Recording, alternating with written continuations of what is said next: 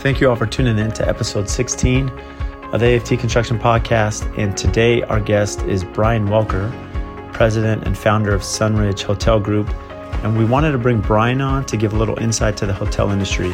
So, Brian and his firm have been developing hotels, different chains, different product lines, and especially lately, they've been working with the Marriott brand. So, we dive in a little bit about the hotel industry, FF&E, uh, feasibility studies, and what goes into running the construction, and then, of course, the actual management of the hotel itself. So, welcome to the AFT Construction Podcast. I am Brad Levitt, and today we're excited to have Brian Welker, who's the president of Sunridge Properties. Hey, Brad. Good to be with you. Yeah, well, we're excited to bring Brian on, and the reason we wanted to bring him on, so Brian has a lot of expertise in in the hotel industry, and they own 14 Marriotts with two under construction, right? That's correct. Yeah, we have actually we have one Holiday Inn, and we have uh, 13 Marriotts and two under construction. And so, where, where, are the two under construction right now? Uh, right now in La Quinta, California, and uh, we're doing a Marriott Residence Inn there and a Marriott Residence Inn in uh, Sedona, Arizona. So one thing I noticed, and this wasn't on our notes, so I'm going to throw them a curveball here. So I walk into their office and they have, I said, it looks like we're in the trophy room, right, Brian? So yeah. I come in and they have all these amazing trophies from Marriott, and so I definitely want to touch on that later of how those trophies come into play and why you're awarded by Marriott by that brand. Okay. So we'll come back to that. We'll just leave that as a little um, teaser there for our audience. All right. So, Brian, you know, as far as the hotel industry goes, what um, what's super? What are you looking for when you're researching a location?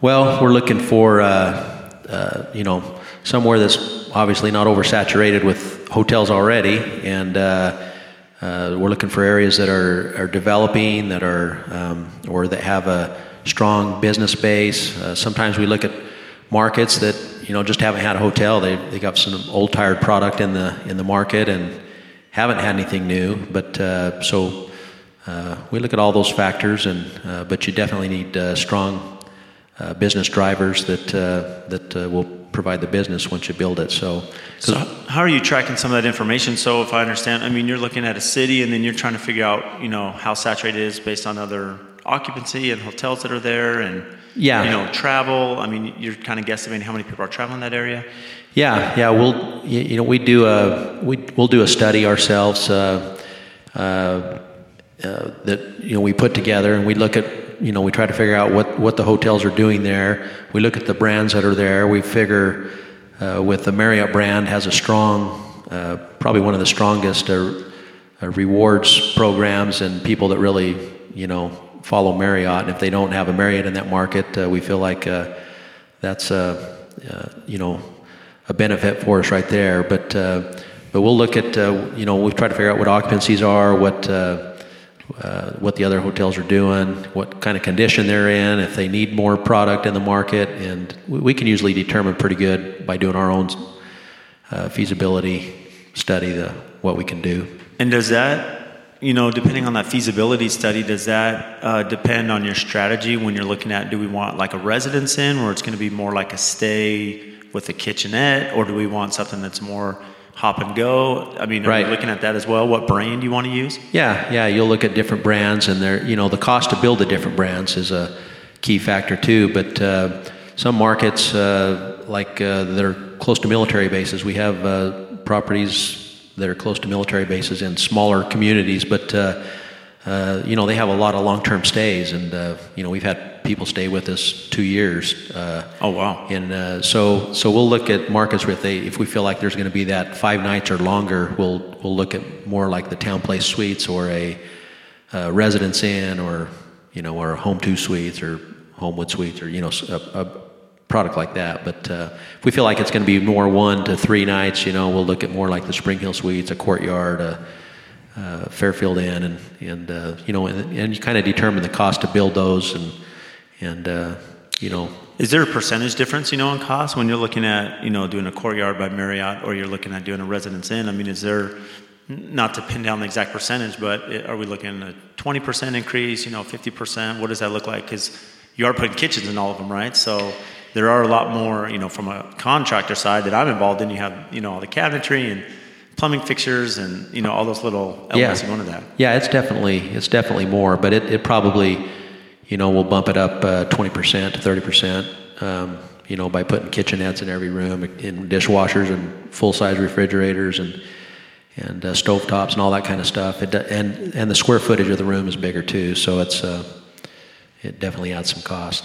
So how does that does that affect also the maintenance side of things with staff? You know, as you know, the the length that it takes them to clean each room and to maintain that. I mean, how does that come into play? It does, but there's other variables too. I mean, uh, the the on a long term stay, they don't get a full clean every day like a regular hotel room. So you you save money on on uh, on the ongoing cost day to day, day to day, the day to day cleaning and, and maintenance of the room, but. Uh, uh, maintenance wise, yeah, there's definitely more issues to, to deal with uh, down the road with dishwashers and refrigerators and all that kind of stuff. So, so if someone comes to you and they're whether they be in the military or maybe their house flooded and they need a six month, you know, stay in the hotel. Mm-hmm. So, so you're working on that. That'd be a different contract, if you will, with the end user, right, than a normal person like myself that's booking for a three day vacation. Sure. Yeah. Yeah. There's different tiers uh, depending on the length of stay, and you know, usually the price goes down the longer the stay. So,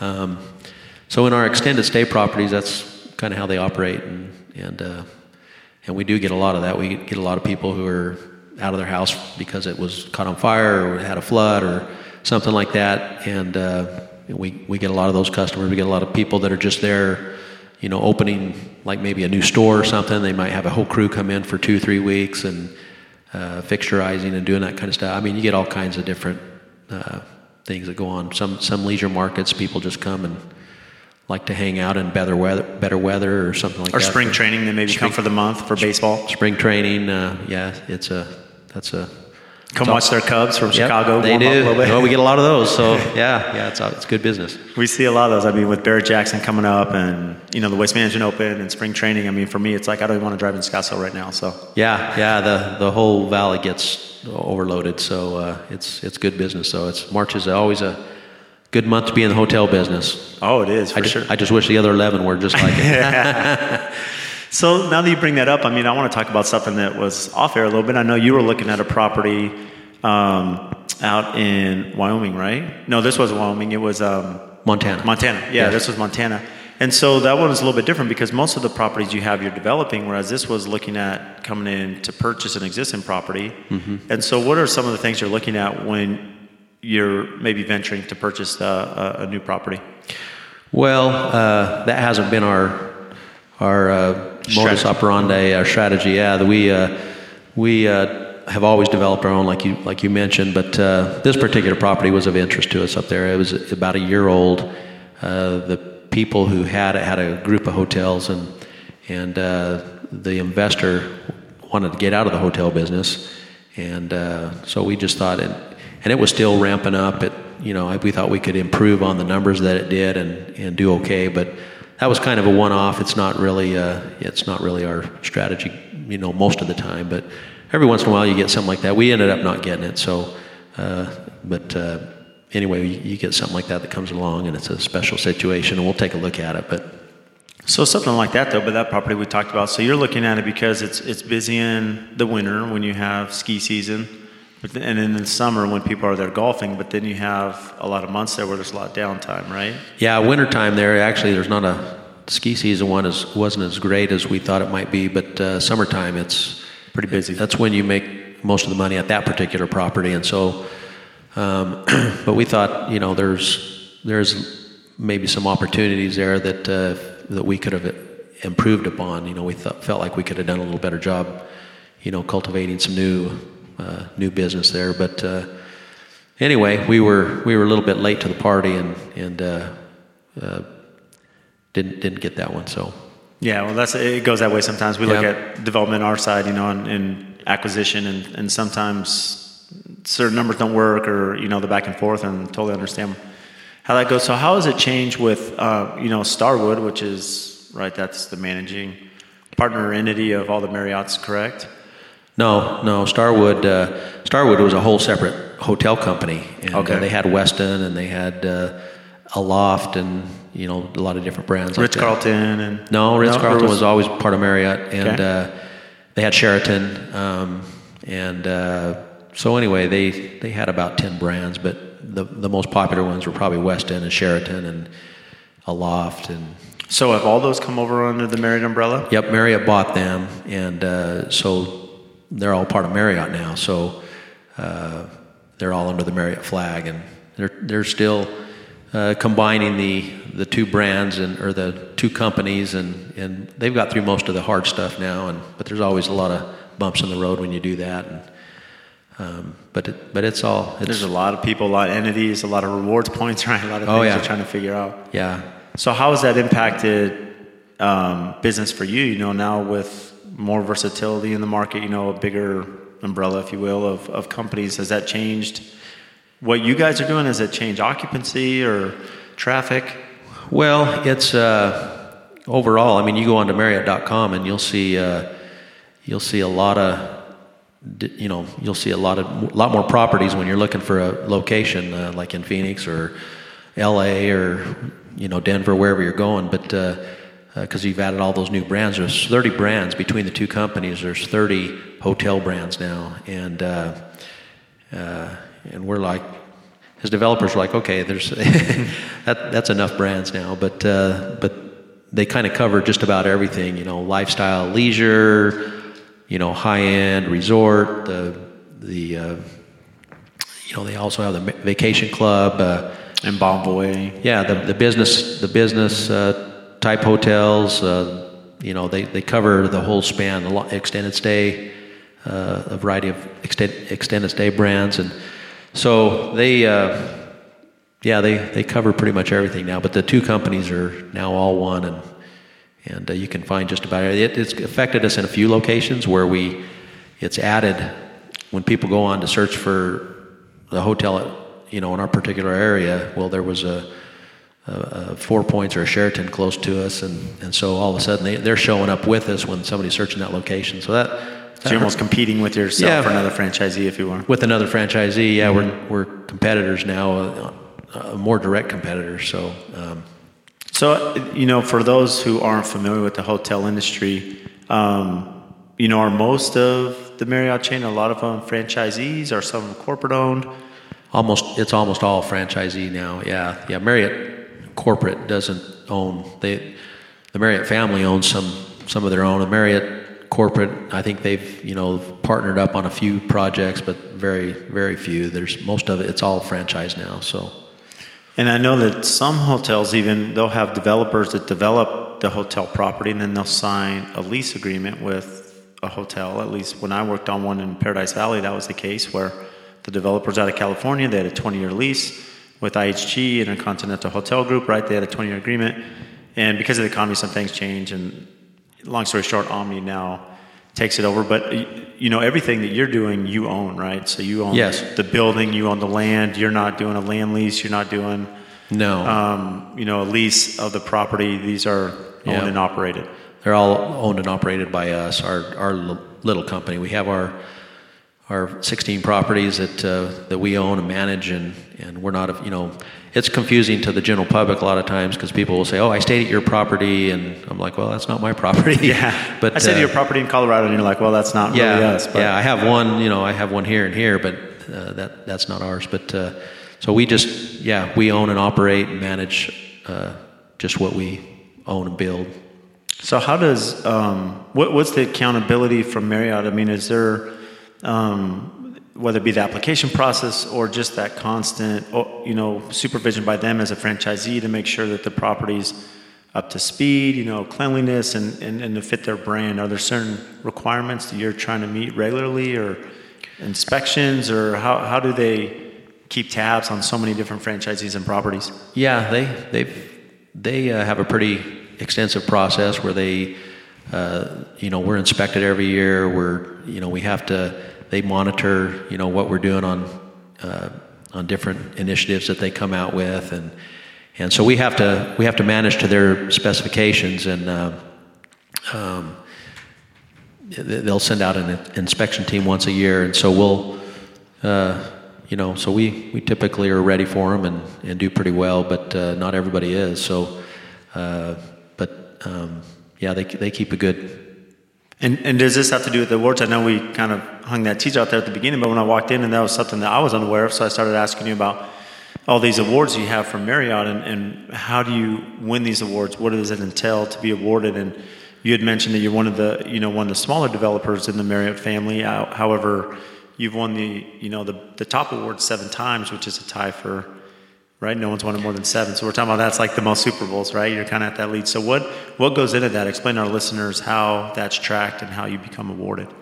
Well, that's a that's a multifaceted award. It's called the Marriott Partnership Circle Award, and it uh, if if you're a developer that has various brands, I think three to five, at least three, at least three other brands or four other brands, um, and uh, you're actively developing, you have stuff in the pipeline, and and then uh, they look at your guest satisfaction scores. If you're, you know, all over a certain threshold for your guest satisfaction scores and uh, uh, your, your what they call their BSA inspection, uh, brand standard audit that they do. Um, they uh, if if you're all green and you know good good on all those different inspections, then then you qualify for that award. And so, you know, typically, uh, yeah, they typically have seven or eight uh, franchise companies that win that at their owners conference each year. This last year, with the addition of Starwood, there was about 20. So they've wow, because they added a lot of properties. But uh, so that's a something we're pretty proud of here. But uh, we've we've won various awards for different things, just uh,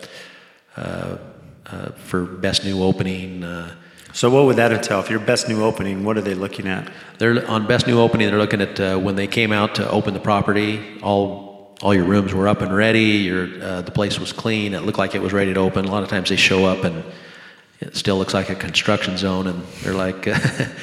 but so they they look at that. Um, and then your, your ramp up, you know, if you had a lot of pre-sales done and you ramp up rapidly over that first year, it's over the course of the year and, and you hit certain thresholds on your occupancy and whatnot. So it's, uh, so we've, we've, we're able to win that a couple of times, uh, I think for one of our TownePlace suites and one of our Fairfields and, so, so speaking about up and ready, because I've, I've worked on hotels, you know, and so I understand that complexity from a contractor from the builder side, you're trying to finish all these rooms. You know the developer yourself. I would imagine you're managing the FF&E, right? Which is right the the furnishings and everything that's going in the fixtures, you know, equipment, yeah, and equipment. Um, so how is that marriage taking place with you and your contractor? Because there's a lot to get done in that small window before you open those doors. There is. Uh, we've used the same contractor. We used to do our own general contracting and decided when we got enough properties it was too much to try to be the contractor and you know open them and operate them and so uh, we've used the same contractor now the last 20 years so uh, we've got a pretty good understanding of how we do that but they uh, we're pretty involved with the construction process uh, we work closely with our, our general contractor and and uh, so we set our, our timelines and we come in you know my my guys come in and uh, start putting the furniture in pretty much once they have the carpet down in the rooms, and and uh, so it's just all all timing, and it's it's gotten harder to get the timing down. Especially it, now, like it, how is that affecting? You have two in construction, you know, based on the current market and labor. I mean, how's that impacting these two under construction? It it's affected it quite a bit. It's you know where we used to knock these things out in in uh, you know about 12 months, 11, 12 months, like clockwork. Uh, we could pretty much count on it, and our and our timeline would be uh, just right on, on target every time. Well, anymore, as you well know, uh, you can't get enough crew, you know, enough guys on the crews there uh, to, to man up and, and, get the job done. So we're, it's, uh, then it throws everybody off if you get one guy that, that throws off the schedule. And, and uh, so it's, it's been a, it's been a struggle. It's, it's tough. You just can't find enough labor. These, these crews, uh, different contractors, they can't, you know they don't have the crews that they used to and and the quality i mean the part of the problem is for us is that you have um, i mean it's tough enough in phoenix metro mm-hmm. you know with the commercial and residential but for you it's even more challenging because you're building in flagstaff you're building sedona you're yeah. in colorado and now california and there's those are markets where it's even more limited than what we have in metro phoenix right yeah it is difficult we just finished a project in colorado that uh, was probably our, our most difficult project ever and you think after doing as many as we have over the years, uh, that you know we it'd be a still be a piece of cake, but it was just uh, we we just had some really bad subs. We had to replace a couple of subs and during the middle of construction, and you know that always throws your schedule off. And and uh, but yeah, it was it was a not a fun build. So on, on, on a good project, you know, you're hoping 12 months. How many rooms is typical on, on a hotel that you do? We are, you know, our our average is probably 90 to 100 rooms. Mm-hmm. Um, we do uh, the smaller uh, limited service type properties, uh, but uh, so we have some anywhere from 70 to to 120. And uh, we have a couple under development now that, that are about 150 rooms. So um, a little bigger, a little little bit bigger, but uh, if you're in the right location, we can make that happen. So. And is there a certain occupancy rate that you're trying to average throughout the year? I mean, is there a number there that you guys internally are looking at? As high as we can get it. 99%? 99 100%? No, no uh, yeah, you definitely have, uh, you know, the, the national average is 65% uh, for, for the national occupancy. Um, but, uh, you know, that's pretty tough. You're, you know, that's taking into account a lot of big resorts and properties with a lot of lot of rooms, but uh, it's hard on 100 rooms. If you're at 65%, you're you're just getting by. I mean, you're just barely paying the bills, and it's not much fun if you're operating there. So, um, you know, we we like to for our size of property, we like to be at least 75% or higher, and uh, and then when you get the ones that go 80 to 90% annually, uh, you know, those that's a that's a really good property. So. Um, so, and, and when you guys are looking at occupancy, I mean, I know it's a guess game when you're doing your feasibility study. I want to get back to that because let's. This is a great example. You have one under construction in California, so California is going to be a lot different than us because uh, you know from the construction side, are these all union contractors that you have to use in California, or are you able to use um, private? No, not out. Uh, La Quinta's over by Palm Springs, and it's not as uh, uh we haven't ran into uh, union type situations yet. So that's that's a good news there. California is a lot more difficult to. A lot of guys were saying, "Well, good luck with that." You know, yeah. kind of Cost smirking. Of construction permits and some of the permit, just the bureaucracy there. and the bureaucracy and a lot of the studies that you have to do, and mm-hmm. just environmental impact. Envi- yeah, they they have a lot more going on there. Matter of fact. Uh, they have a manual with in the Marriott brand. They have okay, this is for the the United States. These are all the brand specs and everything, and then they have a whole separate book for California. so so you know you're uh, getting into some uh, different territory. Different territory, yeah, yeah, Well, that's where I come from. My dad worked there many years, so I know a lot of the different things that you're dealing with that I'm not dealing with right, right. here in Phoenix. Yeah, thank goodness, right? yeah, thank goodness. That's why I'm here.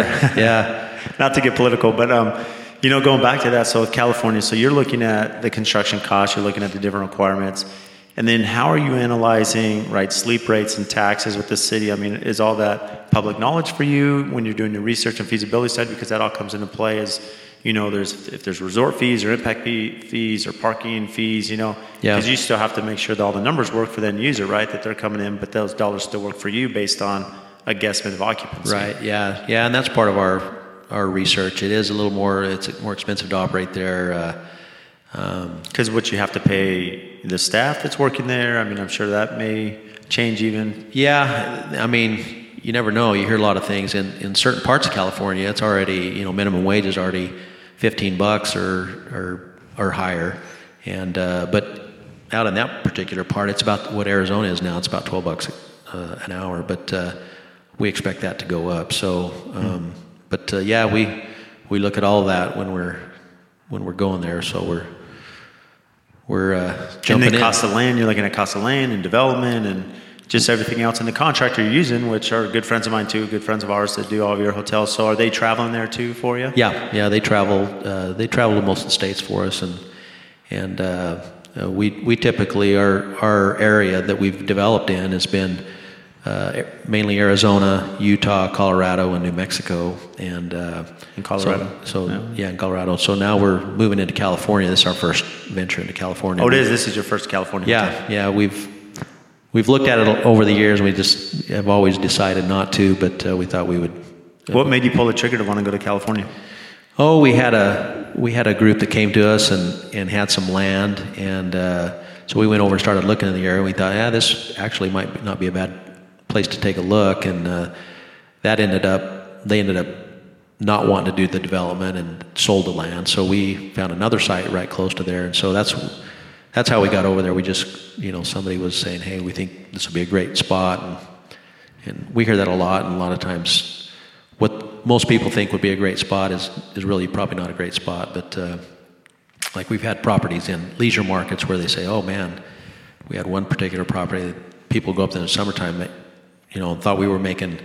money hand over fist and said, "Man, you guys must are doing great." But there was only about eight weeks of uh, of, of good of, occupancy of, that occupancy, and then uh, the rest of the year it depended on the snow for skiing. And if you didn't have good snow, it was just a no one showing di- up. dismal year. Yeah, it was it was pretty tough to make money on certain properties like that, but uh, that are real seasonal and Mm-hmm. and uh, yeah. So when you are looking at these hotels, I mean, is is there a hold that you want to hold them for? I mean, are you looking short term, long term? Are you looking to be keep these 15 years, five years? I mean, or does it vary by location?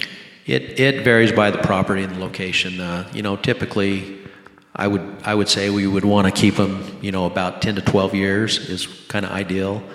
Um, for, I mean, for us, a lot of other people they have different views. Everybody kind of has their niche in the hotel business on how they, you know, how they go about it. And some people buy like to buy older properties and And refurbish them. refurbish them and yeah do that and and I think for us it's it's kind of that whole time is ideally around 10 to 12 years but we've got properties I got a property now that's 22 years old and uh, And how, when you have a property that's 20 years old, I mean, is there a time frame when you're looking at it saying it's time to bite the bullet and put some money back into this and, and give it a facelift? I mean, is there, or does it again vary?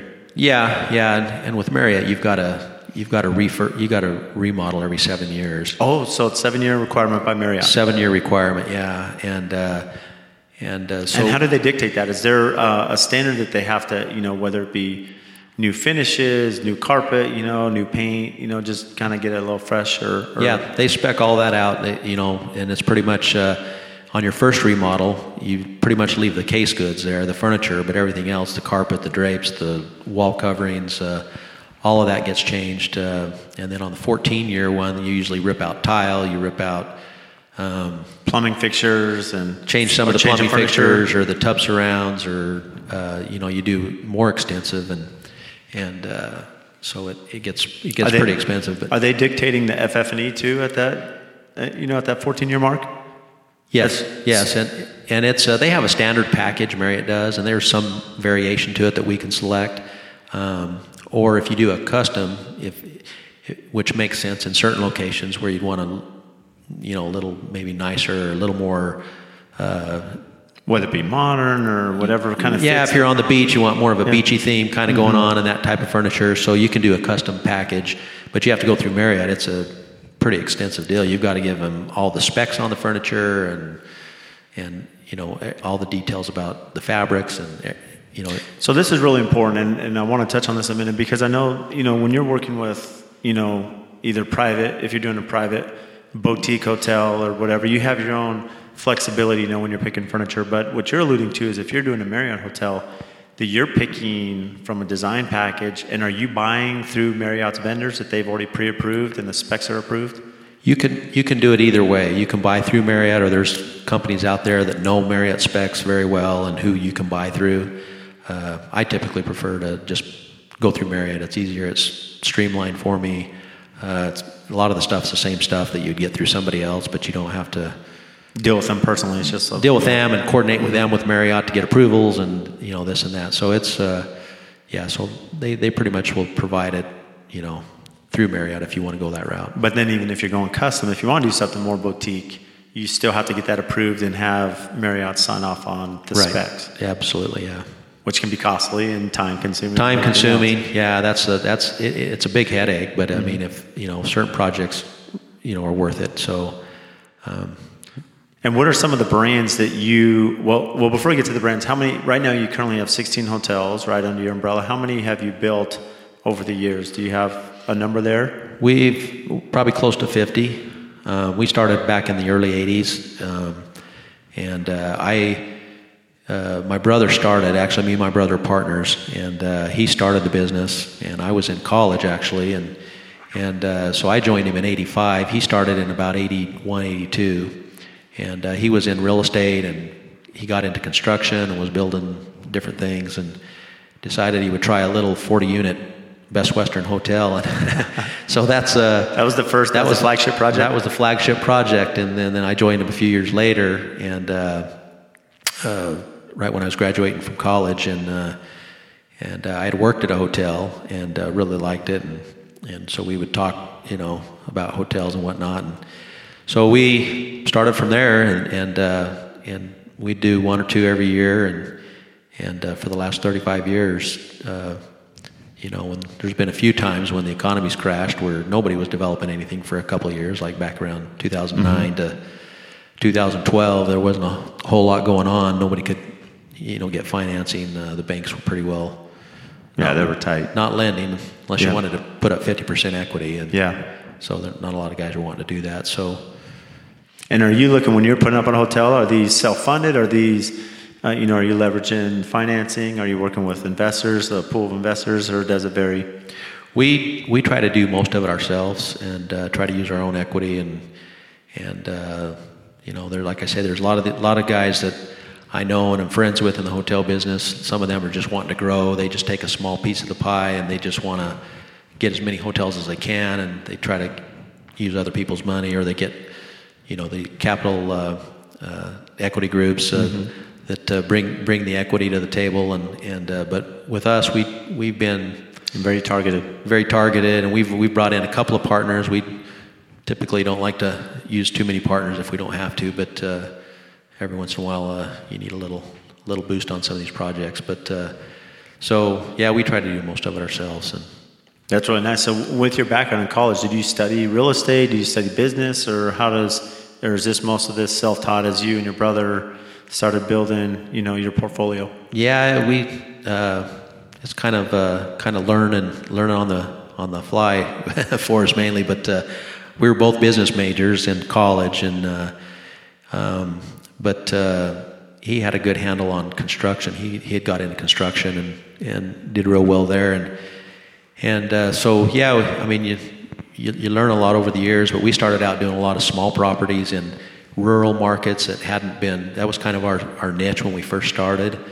Uh, there's a lot of towns around, you know, Arizona mainly, that hadn't had a new hotel in years and had a lot of old mom and pop type type places. And so we kind of targeted some of those markets and, we, and uh, you know, so I think it was half brains, half luck uh, type of deal. You know, you, uh, and there's a lot of guys that have, have tried it and, and didn't do so well, but you, there's nothing better than a great great hotel, but there's nothing worse than a bad hotel. It can just really drain you quick. So, um, but we've you know we uh, we're pretty lucky. We had a lot of good good projects that we did, and and uh, kind of boosted us to the next level. We started we start you know we did a lot of Holiday Inns and Best Westerns and Comfort Inns and properties like that, and then about uh, around 1999 uh, we started we got our first Marriott franchise, and we really have stuck with Marriott the whole way. We would do Hilton too, but we have such a good relationship with Marriott, we've kind of stuck with it. Why did why? What was the difference? Why did you want to stick with them?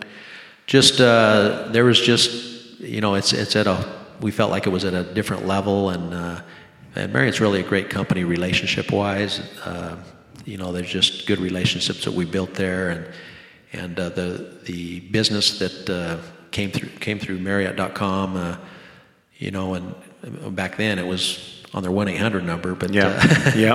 uh, you know they just brought a lot more business than some of the other brands and, and uh, we felt like it was you know they, they held everybody to a little bit higher standard on and we like that too so we, we kind of stuck with them that's really nice so uh, in the marriott brand now i mean what are some of the brands that you have under your umbrella from a product side uh, well we have uh, some fairfield inns some TownePlace suites some Spring Hill suites. Uh, we have some courtyards.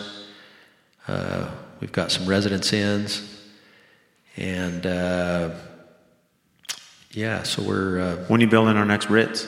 Yeah, yeah, that might be a while, but uh, we're uh, Marriott's got. You should go somewhere easy like Manhattan or something, right? Oh yeah, yeah, that would be. there's been a lot of new hotels built in Manhattan. There's oh, some guys I know that have done that, and it's uh, yeah, that's not easy. It's a tough market. Tough market, but uh, must be a little more expensive than Phoenix. But a little more, yeah. a little more union there. Yep.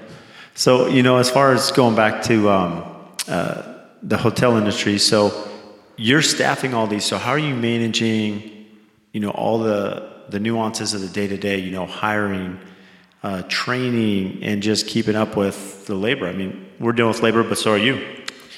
Yeah, uh, we uh, yeah, it's it's gotten more difficult for sure. Um, we we have our corporate office here, and I have about 20 people on staff that, uh, and I have people that um, you know handle things from like you know the maintenance and mechanical. I've got a an, an IT guy that handles all the IT uh, stuff. Uh, and are they handling all your locations based here, or do you have one remotely at each property? You know, some of them are based here, but some of them work remotely or in, and travel. I have a revenue manager that uh, he works remotely, and, and, I've got a couple of development guys that uh, are doing, you know, working on development stuff, entitlements and mm-hmm. and whatnot. Um, we've got uh, then I've got some uh, operation director of operations that uh, have so many properties each, and they kind of oversee the managers and the staff. And but at each property, we hire we hire a general manager and and they hire their staff, and then we have our corporate staff that kind of assists them and oversees them, make sure they're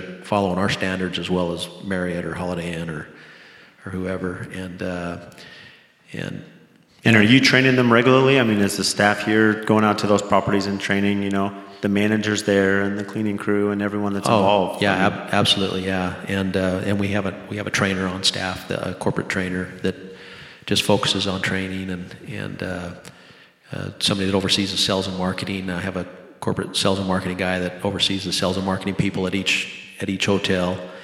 And uh, well, how does that? You know, what what would that entail for you? Because you have Marriott as a brand that's globally marketing, right? And a mm-hmm. lot of mm-hmm. us are rewards members. We know that we can look it up. So, how does that change for the franchisee? What is it that you're looking at for sales and marketing of your properties? Well, just just our local markets. Who's coming in? Uh, you know, they uh, they, will send out companies will send out uh, requests for, for bids and and uh, so we have to answer that have somebody there that's that's answering those and, and bidding on the business coming in and and uh, so maybe in Sedona you're looking at companies in Phoenix who want to do retreats and you're trying to you know just book corporate stays or whatever it may be to get people up to that property exactly yeah and uh, working with tour companies uh, mm-hmm. they work a lot with tour companies Sedona's uh, we have a property there now we're building another one but and that was a that was a difficult bill too. It's just you know, it's just hard to. So I want to get to that because I think what you're alluding to. I, want, I made some notes here as you were talking. You talked about entitlements, and so mm-hmm. explain to uh, the listeners that un- don't understand what that means. The entitlement process, that pre-construction before you break ground. What are some of the issues you have, and what is an entitlement? Well, it's just uh, you know, you know, you got to get the zoning, and uh, that was a problem in Sedona. And and why was that? Were the neighbors fighting you? Was it the everybody just a small city? And... Yeah, they're just not real uh, uh, growth, you know, uh, motivated up there. They don't want a lot of commercial growth, and and we went up there and said, hey, well, we're going to bring a Marriott to your community, and there's not a Marriott brand there now, and and uh, they weren't they weren't impressed or excited. so, uh, and the neighbors weren't either, and so. Uh, but anyway, so we we got through that somehow, and but yeah. and How did you? Because I'm sure you had some neighbors that were showing up at the town hall meeting not happy about it or complaining to the you know municipality about what you're doing. So how do you you know work through that process? Well, we did, and uh, you know we tried to be a good neighbor. We met with the neighbors, and uh, we actually have a great rapport with uh, the neighborhood next to us now, and uh, we've we have assisted them with some things, and uh, uh, and you know you want to go in and be a a good neighbor to the, to people, and uh, if you go in and fight them, and and uh, it, you know that usually doesn't work uh, very well, or you're, you're not very well received. But I think we now we've been well received in the community, and and uh, but yeah, just getting through, just getting the uh, working with the municipality there, and and uh, trying to get you know and the and the, the water, the different you know getting getting water to the site and sewer and all that kind of stuff you know, there's a process, and it's it's. And does the city make you, you know, as you're putting in the hotel? I mean, you talk about just the utility tie-ins and that complexity that comes in, and the, you know, are they making you work on the any offsite work and making you incur those costs, or fixing the roads, you know, around the property, or some of the deceleration lanes, you know, all the little things that go into it. Then now as a developer, you know, they're having you foot the bill for that. Yeah, they've they they had some things. Uh, you know, we had to. Uh, uh, put up some money for the uh, affordable housing fund in the city, and uh, we contributed quite a bit to that. And then uh, we've we helped with uh, build trails with the Friends of the Forest because we back right up to the Forest Service, and so we uh, donated some money to the Friends of the Forest. There was some of that kind of stuff that we did. Public art uh, as a requirement. Um, they wanted us to put in a bus stop, and so yeah, it was it was all those little things that add on that you have to keep in mind. Yeah, yeah. And, and didn't uh, they have you add something, whether it was signage or some kind of, weren't you telling me there was something out front or some landscaping that they had you do in addition, or was that a different property? Um, yeah, I mean, we, we did some pretty extensive landscape. I'm not sure about that project, but uh, we had to do public art. We had to do some, you know, we did some bronzes and some different things out there, but. Uh, just to increase the look of the facade there. Yeah, yeah.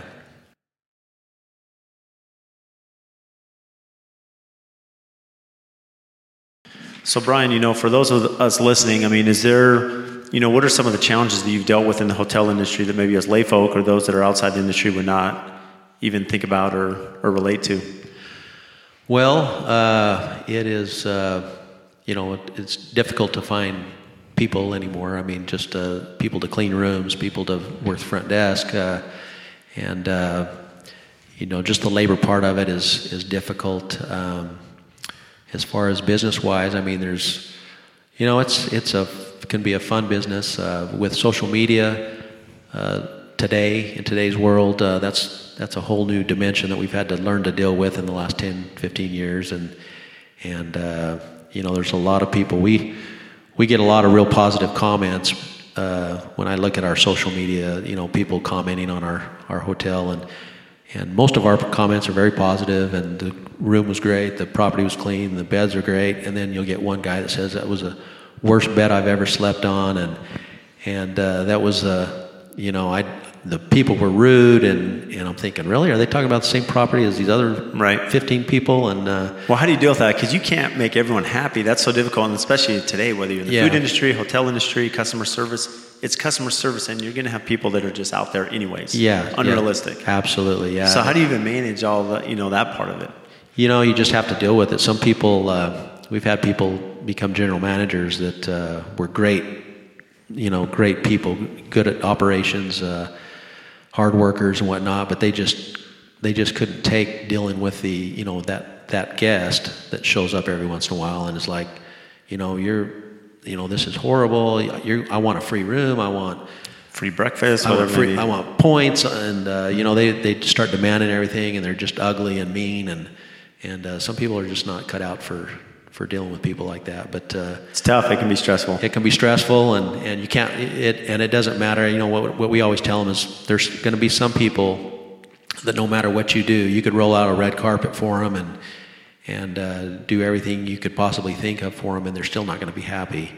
And there's just people like that. So, um, but and I've, and I've spoken with other people in similar industries, whether it be the restaurant or hotel, and they say, you know, that they've seen, um, you know, there's people actually target that because they know they can get a free room or they can get free food, and you know, they're willing to make people uncomfortable just to kind of leverage that. Yeah, Which there's.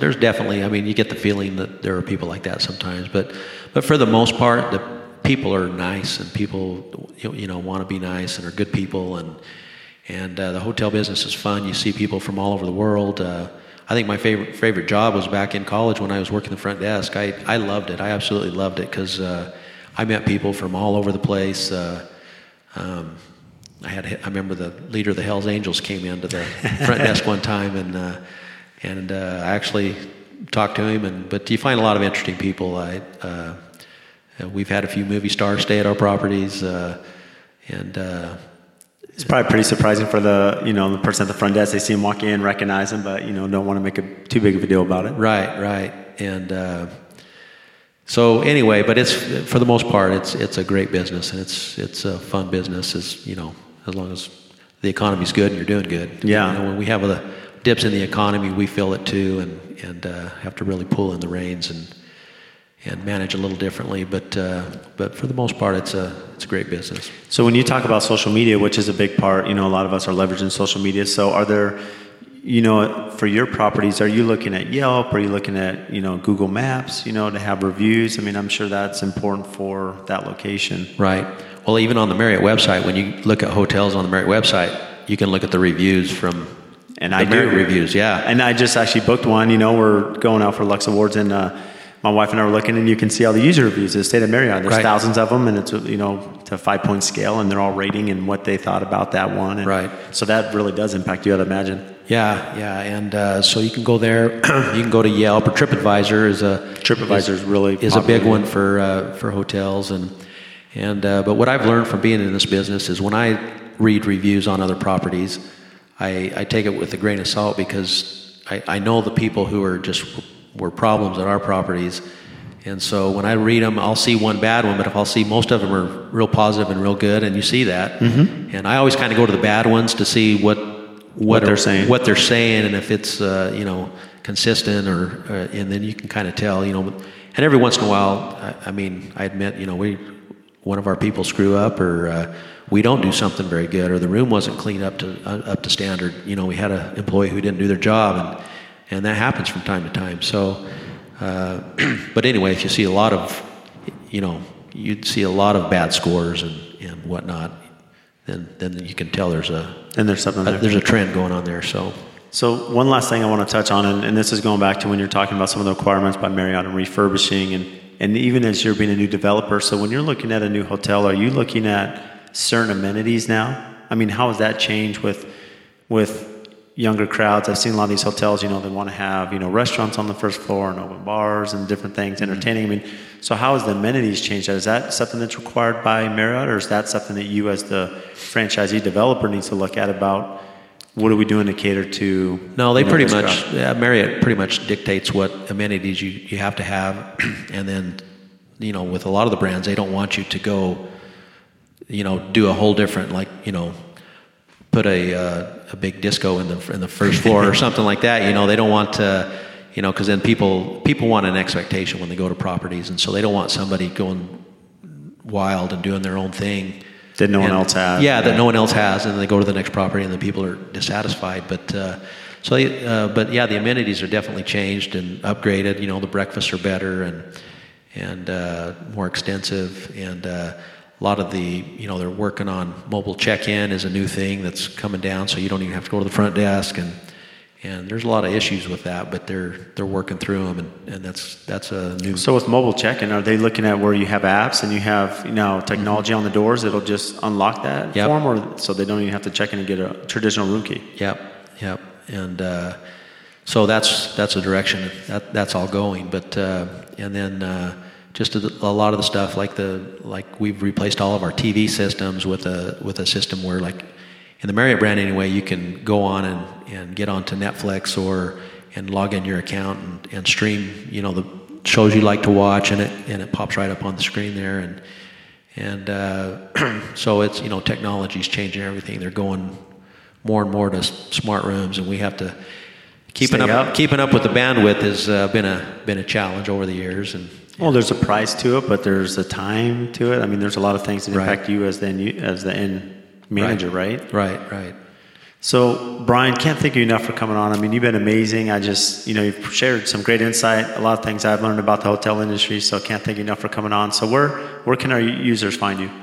Uh, well, we our our website for our company is sunridgehotels.com, and uh, you can uh, it's Sunridge S U N R I D G E, and uh, it just shows a little bit about our company and uh, some of our properties and So, do they, you do have the properties there on your website as well for them? yeah. Well, yeah. that's great. Well, I know I've been to one of yours, and it's super nice, and you guys do a great job. So, can't thank you enough for making the time. All right, good to be here. Thanks, Brad. Thanks, Brian. Bye. Want to thank you all for tuning in today with Brian Walker. And this past week, as most of you know, we were at the Builder Show in Las Vegas. And one of the neat events we had was Thursday at the SCS phone booth. And there was a guest speaker, Joe Lstiburek, who most of you know, who's the king of building science, and sat down, had a discussion with him about advanced framing and building science and design, mechanical design, everything that goes into building a more energy efficient home. So, although the sound wasn't great because we didn't have a mic, we did record the episode and we will publish that. So, that'll be coming up next. So, stay tuned as we release that episode with Mr. Joe.